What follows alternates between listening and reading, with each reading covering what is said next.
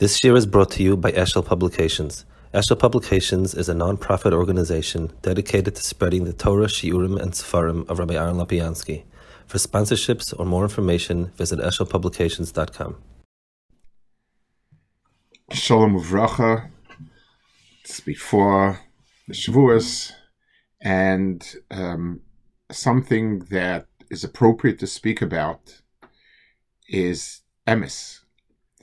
Torah is called emes, and the Gemara says in Sanhedrin that Korach is together with his people on Gehenim, um, and they proclaim that Moshe v'Torah emes, Moshe and his Torah is emes, and that's become the refrain that we say Moshe emes, Torah emes.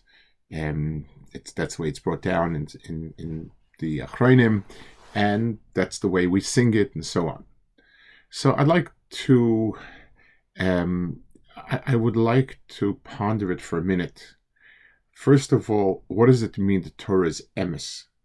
If we're speaking about historical truth, so that's part of the Torah. But when we speak about the issur v'heter, when we speak about the um, the one is a person allowed to eat um, these particular items? Is a person allowed to do melacha on Shabbos? Very hard to see what the word emes is. Does emes mean that Hakadosh Baruch Hu indeed said it? So that wouldn't really say Torah is emes. Also, if the refrain Moshe's emes and his Torah's emes, or Moshe and his Torah's emes, seem to be really redundant in that case. The assumption is that Kadosh Baruch Hu gave a certain Torah, and the question is, did Moshe get it right? Did and and we say Moshe's emes, that's saying it all. Moshe is telling the truth. Moshe's emes and his Torah's emes seems to be a bit redundant, and I would like to try a bit to understand what exactly we mean by Torah being emes and Moshe being emes in receiving the Torah. Let's let's first look at items that we would say are objective and scientific. For instance, what is the color of a particular star? Well, we, we look at it and we see it, but there are really two items that take away from the validity or the veracity of that which we see.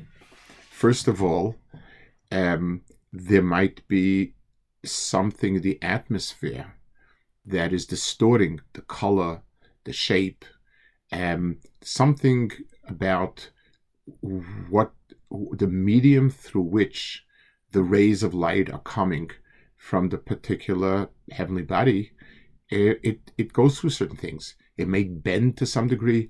It may its color may change to some degree. Its clarity may change.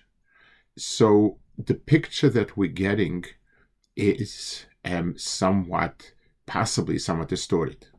And then there are my eyes.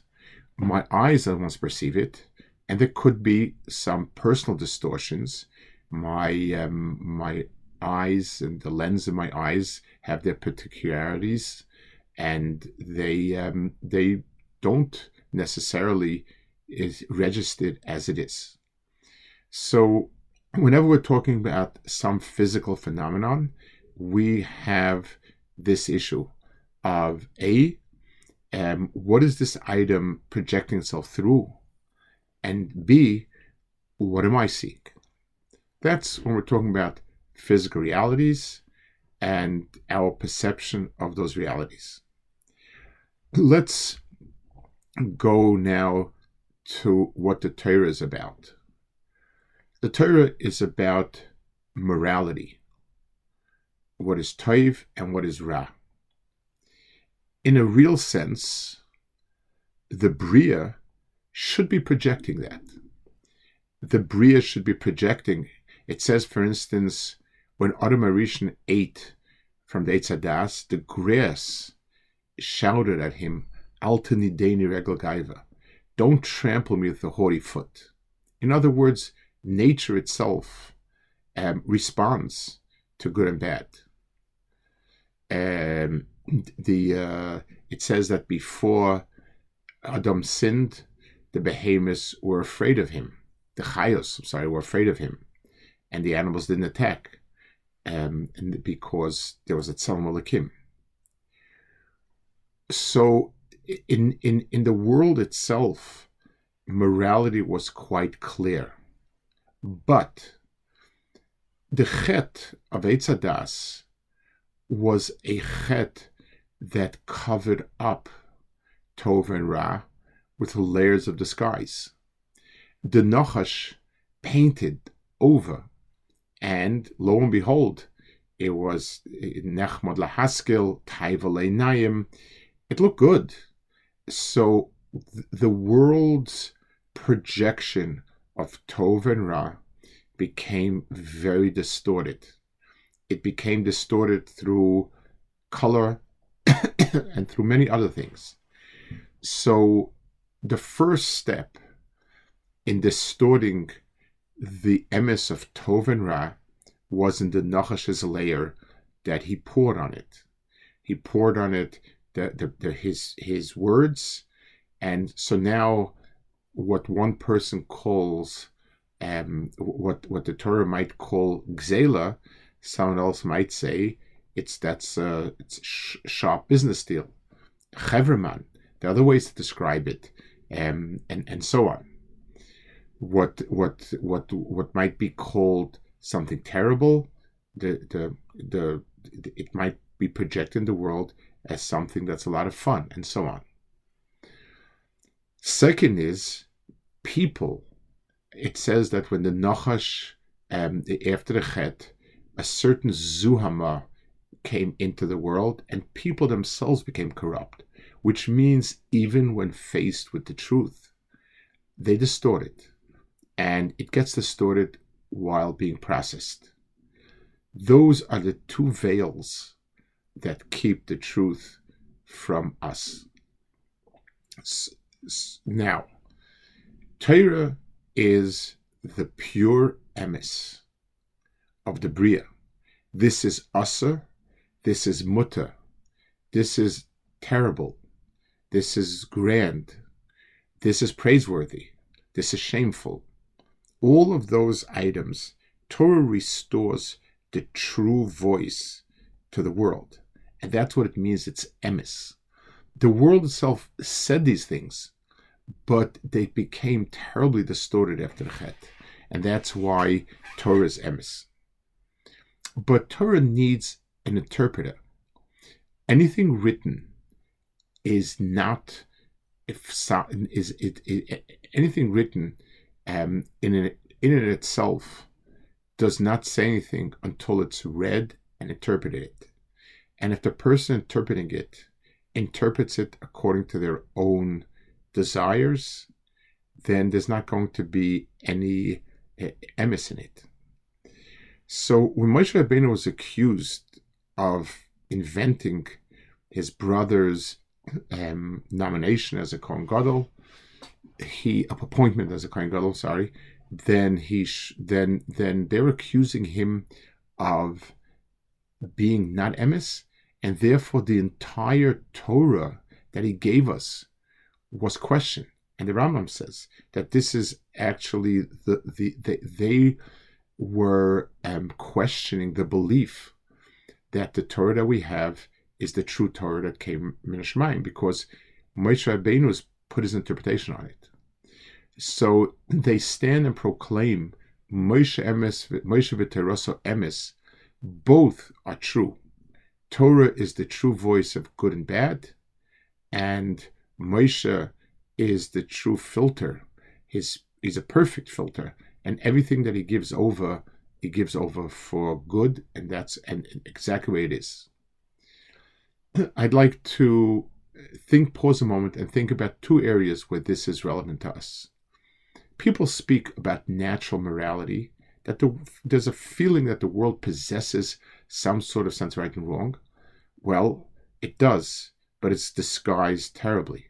So when we look around the world around us, we automatically see things the way society sees them, not the way um, they really are. And therefore, it's usually misleading. And only Torah tells us what's good and what's bad, what's right and what's wrong.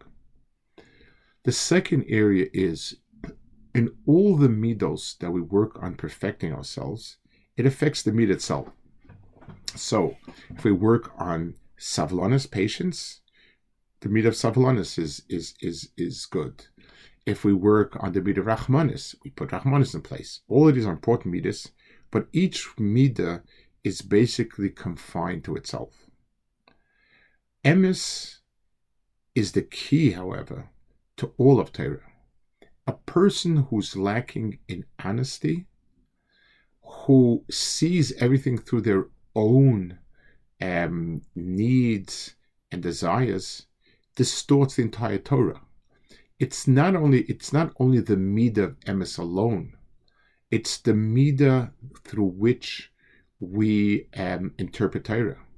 And in as much as a person is not emis, then then then his Torah is also lacking.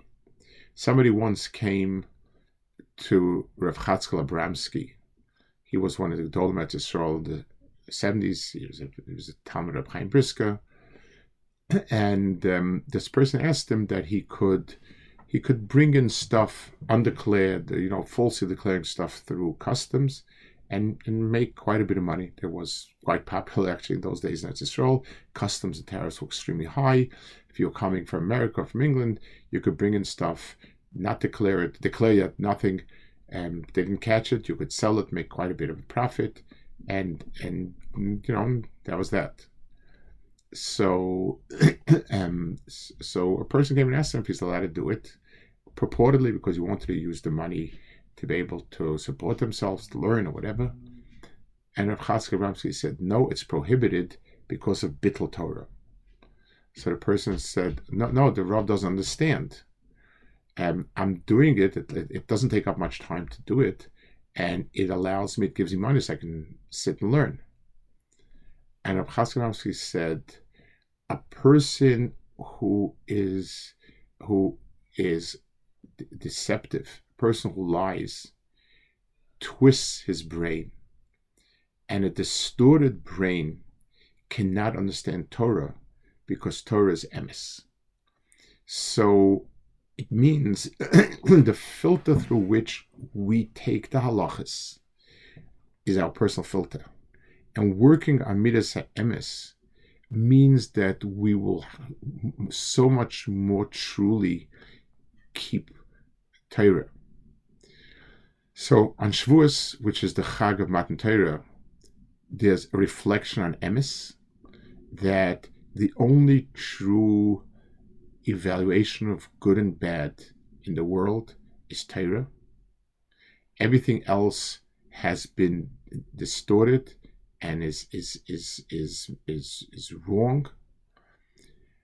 And secondly, the only way we can honestly do what we're supposed to do is the more we work on honesty, the more the things we read, learn, hear, we, we, we take them the right way.